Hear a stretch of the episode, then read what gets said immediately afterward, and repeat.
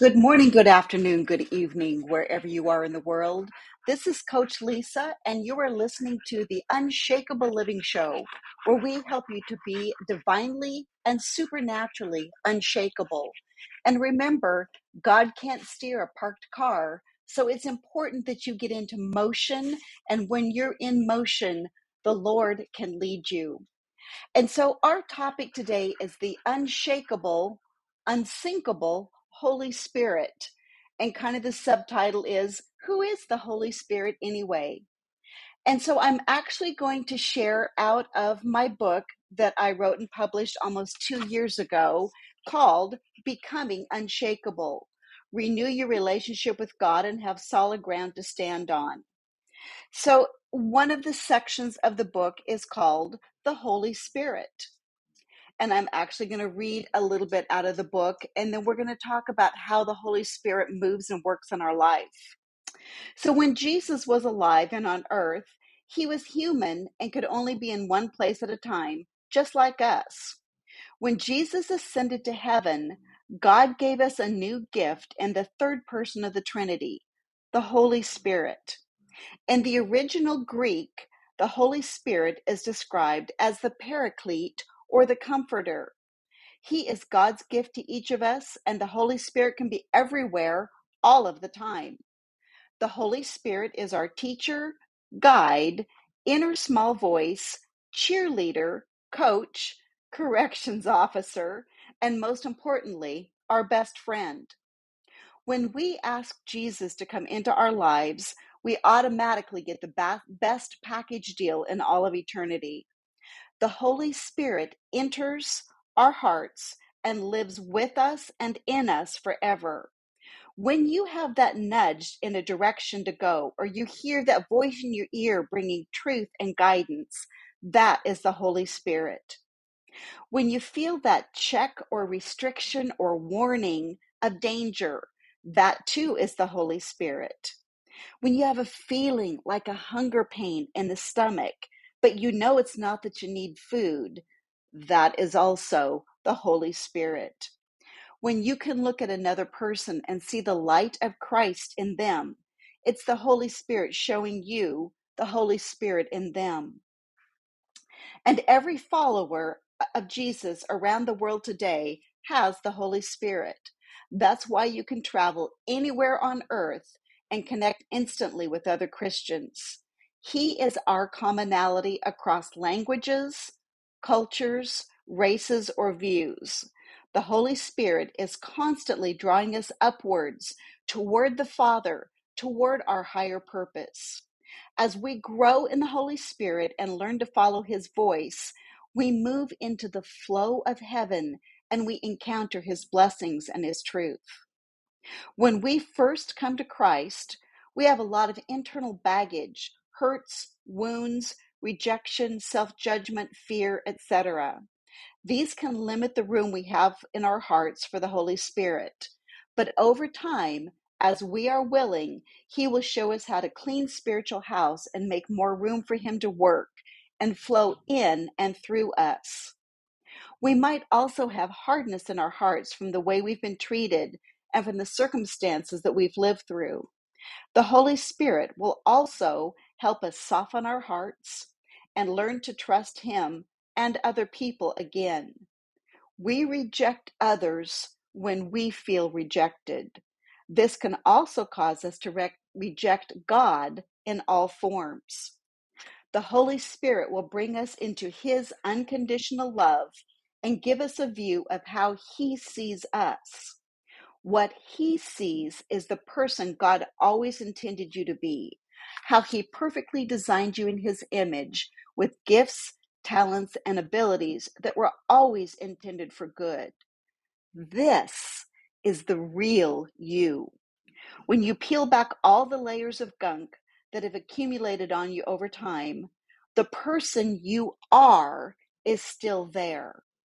God has never lost sight of you, even when you have. What He designed and intended is good, and that is how He looks at you. The load of sin, shame, guilt, condemnation, judgment, physical scars, mental scars, emotional scars, spiritual scars, mistakes, wrong choices, hate, fear, divorce, murder, and every other thing that you can name or associate with yourself do not define you to God. He does not label us good or bad. What He made is always good. He sees us under the blood of Jesus. When we are under the blood of Jesus, when we've asked Jesus into our lives and have had Him wash away our sin, God sees you, the you He spoke into being, the you He created with love, true love, and nothing but love. We recall our mistakes and we force ourselves to live with them, but God does not. This is not to say that God removes the consequences of our choices. We still have to live with the results and outcomes. However, God moves into those consequences with us and brings grace and redemption, and will use them for good instead of continuing harm. So if you don't yet have Jesus in your life, we're going to change that right now. It's so simple, so don't make it hard. Join me in the following prayer Jesus, I've made a mess of my life and I'm ready to do something about it. I ask you to come and be part of my life. I know I've made a lot of mistakes and I'm sorry for them. Please forgive me, make my heart clean, and let's be friends from this moment on. I believe you are God's son and that you died on the cross so I can be part of your family. Change me from the inside out and give me a desire to grow closer to you. Please send the Holy Spirit too, so I have him with me all the time. Thank you for your love and forgiveness. So when you ask Jesus to come and be part of your life, angels in heaven rejoice and ring a bell. It's the best choice you'll ever make for life here on earth and for eternity because it brings the power and the presence of the Holy Spirit. And when you start partnering with God, when you understand that how God designed you is good and that He has a plan for you. In Jeremiah 29 11, which is a really famous scripture, it says, For I know the plans that I have for you, says the Lord. Plans to give you a hope and a future, plans to do you good and not to harm you. When we choose and open up our lives and allow God to come and start working in us, with us, and through us, you will be amazed at what happens. And so when I started partnering, really partnering with the Holy Spirit, He gave me the phrase dream big, then dream bigger. And I'm going to read a couple of scriptures. Um, Psalms 20, verse 4. He will give you your heart's desire and carry out all your plans. And then Proverbs 19:21, you can make many plans, but the Lord's purpose will prevail. And so when the Lord told me to dream big and then dream bigger, and it was the Holy Spirit's voice that I heard, I struggled to let go of the practicality of thinking safe and thinking small. But God, I argued, I'm just me. How can I do anything of significance? I had seen dreams and visions of what could happen, but how big of an impact might I really be able to have? I even had a little hope that maybe a tiny portion was real. The prayer of my heart for 30 years has been God, I want to be your woman in your time at your place doing your work. And then he told me, in due time, I, the Lord, will make it happen. And I am glad to say it is happening now. And that scripture for that verse was Isaiah 60 22. We believe that we're living in the last days. There are so many signs indicating it, so much that lines up to Revelation and the predictions of what Earth would see before Jesus returns. Whether it's this decade or five decades from now remains to be seen. But the Lord does tell us that we as believers will know when the time is close. We are also seeing the, the beginning of the outpouring of the Holy Spirit on the face of the earth. As of this spring, 2023, there are over 30 locations worldwide that are seeing revival, many of them on college campuses. 22 of those 30 were in the US. And with every outpouring of the Holy Spirit, there is an accompanying increase of prophecy, visions, and dreams, as well as signs that make people wonder. We cannot pray for a move of God without expecting an increase of the Spirit with fire. That's Luke 3:16, as well as the increase of the life, light, and love of the presence of God. We also know that God always has provision to accomplish his will. We will each receive all that is needed to fulfill our assignments. And part of that provision is the Holy Spirit living, walking, breathing in our lives daily. In Galatians, it talks about that I habitually walk in the power of the Holy Spirit. I listen to and am responsive to his guidance. Therefore, I will not fulfill the lusts of the flesh or the desires of the flesh. Part of those desires of the flesh are those hesitations to move out into our God callings. It's that mediocrity, it's that apathy, it's that fear even that holds us back. But the Holy Spirit has come to help propel us forward. And so Galatians 6 9 says, So let's not get tired of doing what is good. At just the right time, we will reap a harvest of blessing if we don't give up. Therefore, whenever we have the opportunity, we should do good to everyone, especially to those in the family of faith. So we all hear the, the, the, comments and the quotes about don't give up, just keep going.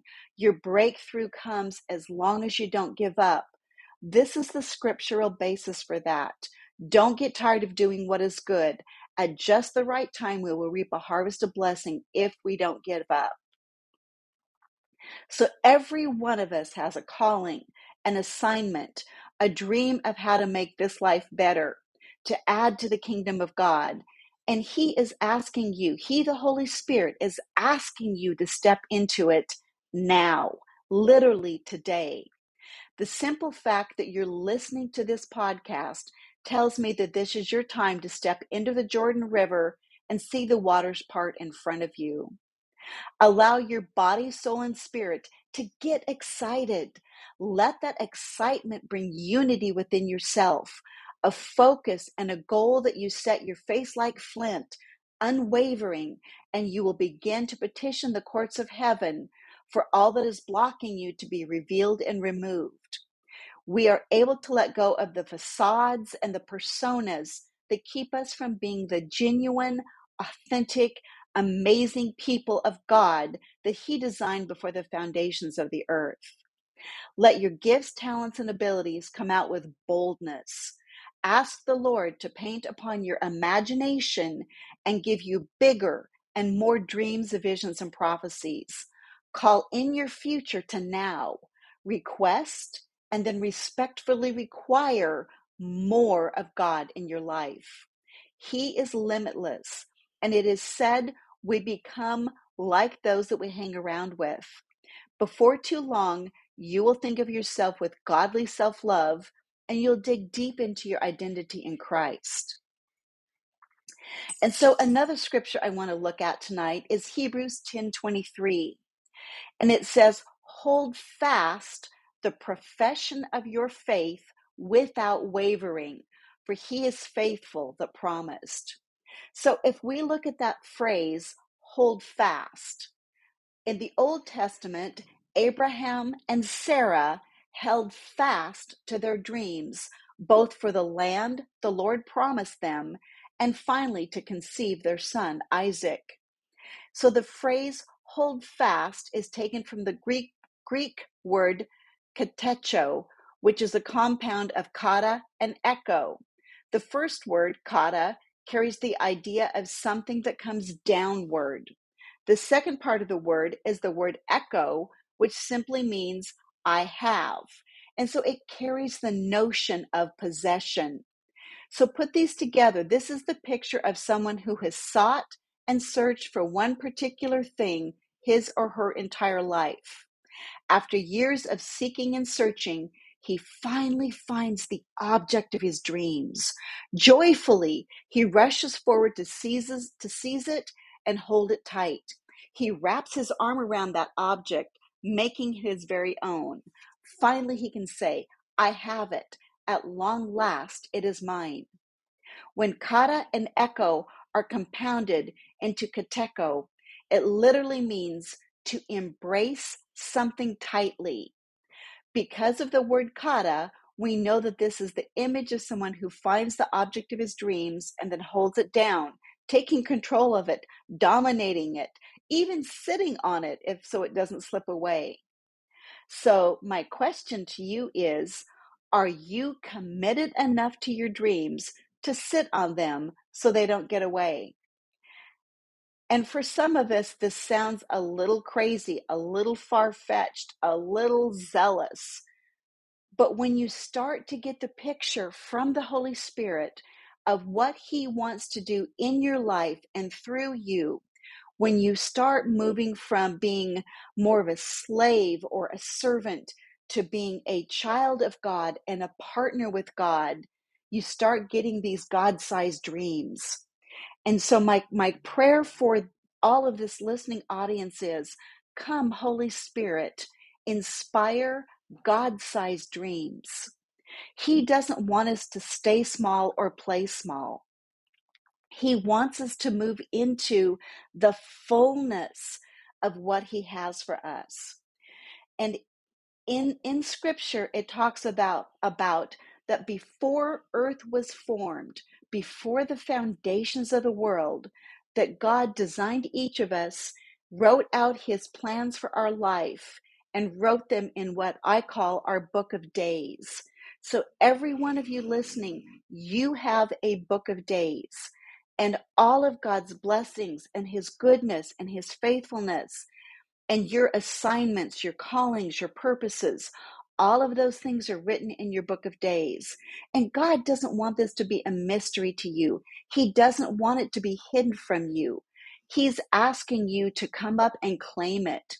So think about buying a, a dollar scratch off lottery ticket, and all of a sudden you realize that you won a million dollars you have to take that ticket and go claim your prize. The Holy Spirit is asking us to do the same thing. Only the lottery ticket was given to us because it was bought and purchased with the blood of Jesus on the cross. So you won a million dollar lottery ticket. You just have to step up and go claim it. You have to, to say, Here I am. I have this ticket and I want all that is rightfully promised to me. I want all that is rightfully mine. And so when we talk about dreams, dreams are a little philosophical, dreams are a little ethereal.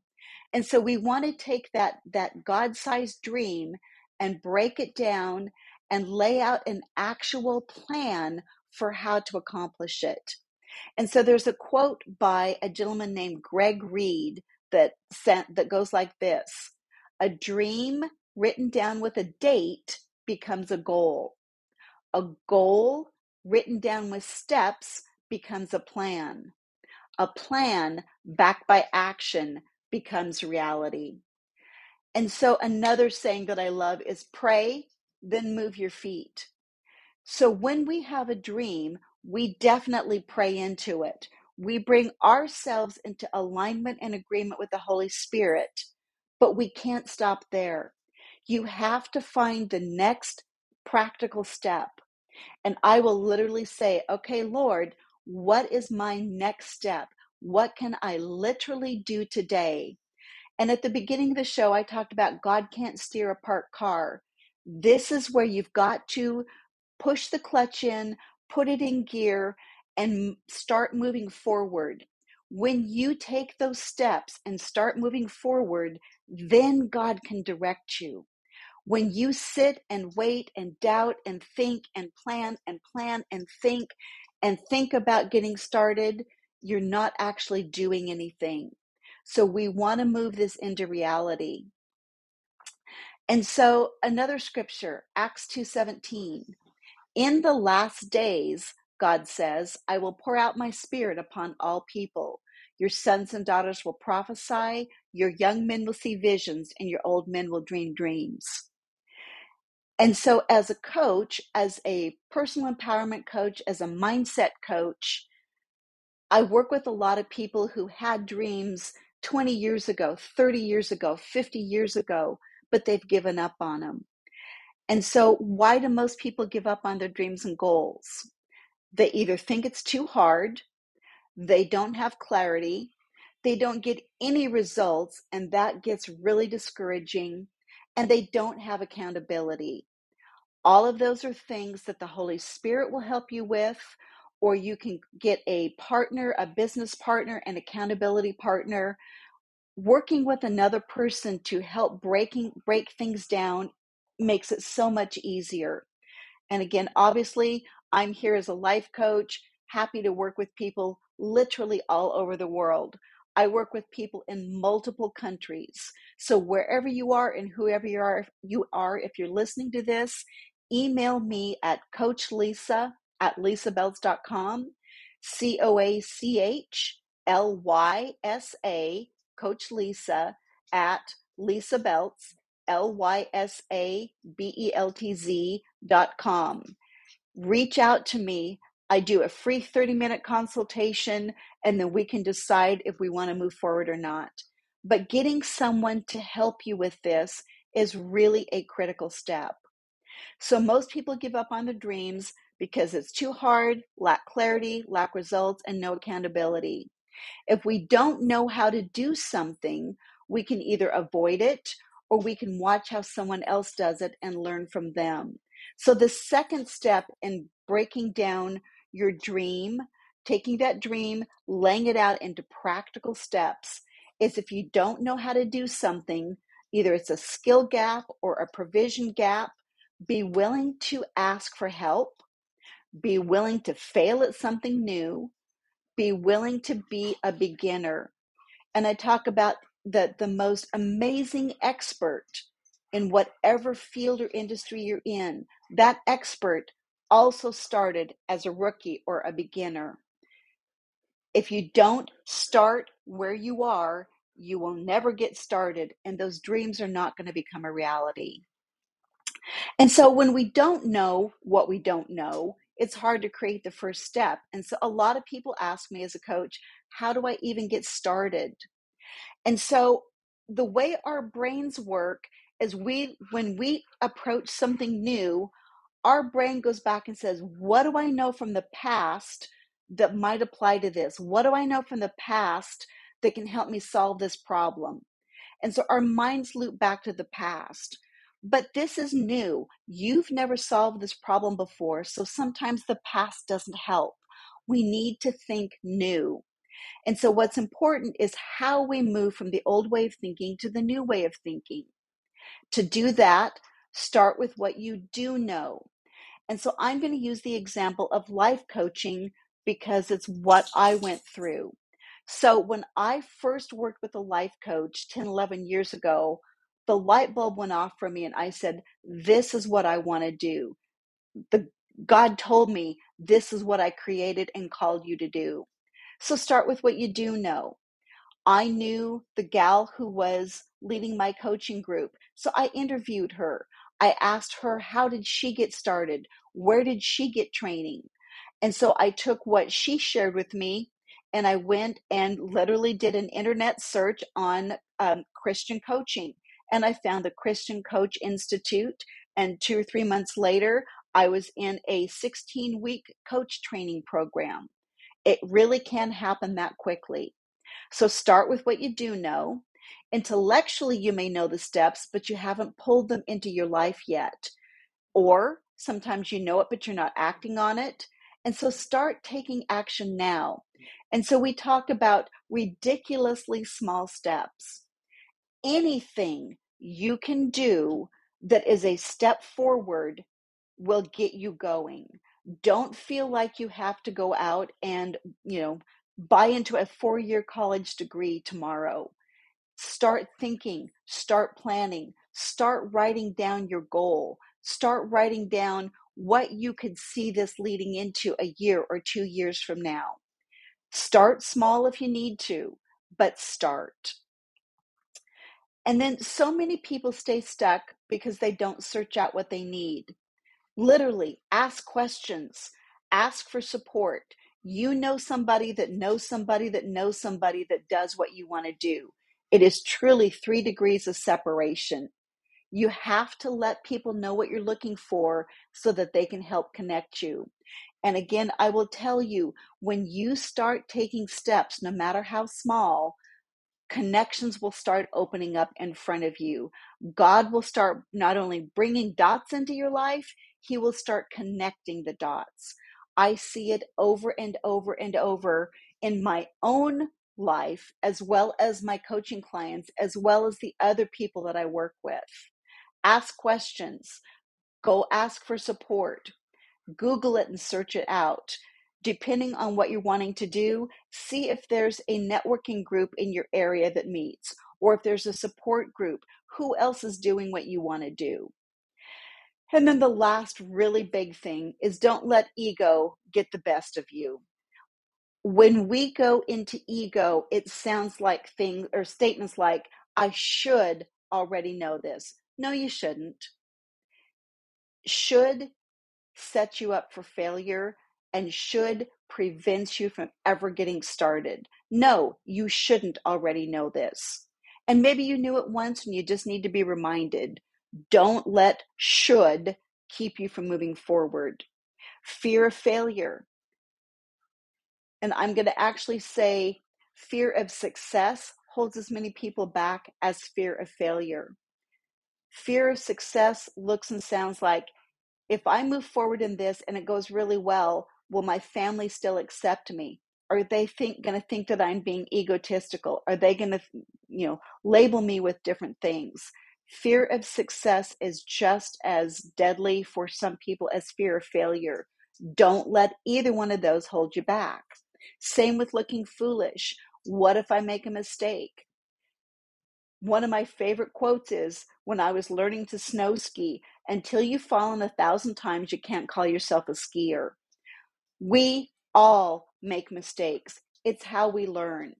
I have a baby granddaughter that's almost a year old right now, and she's just starting to learn to walk. We don't hold it against her when she stands up and, and tries to stand and then has to sit back down. Don't worry about that. It is all part of growth, it is part of learning something new. Another step for you to think about is defining the purpose of your goals. Challenges will come up and fear will come up.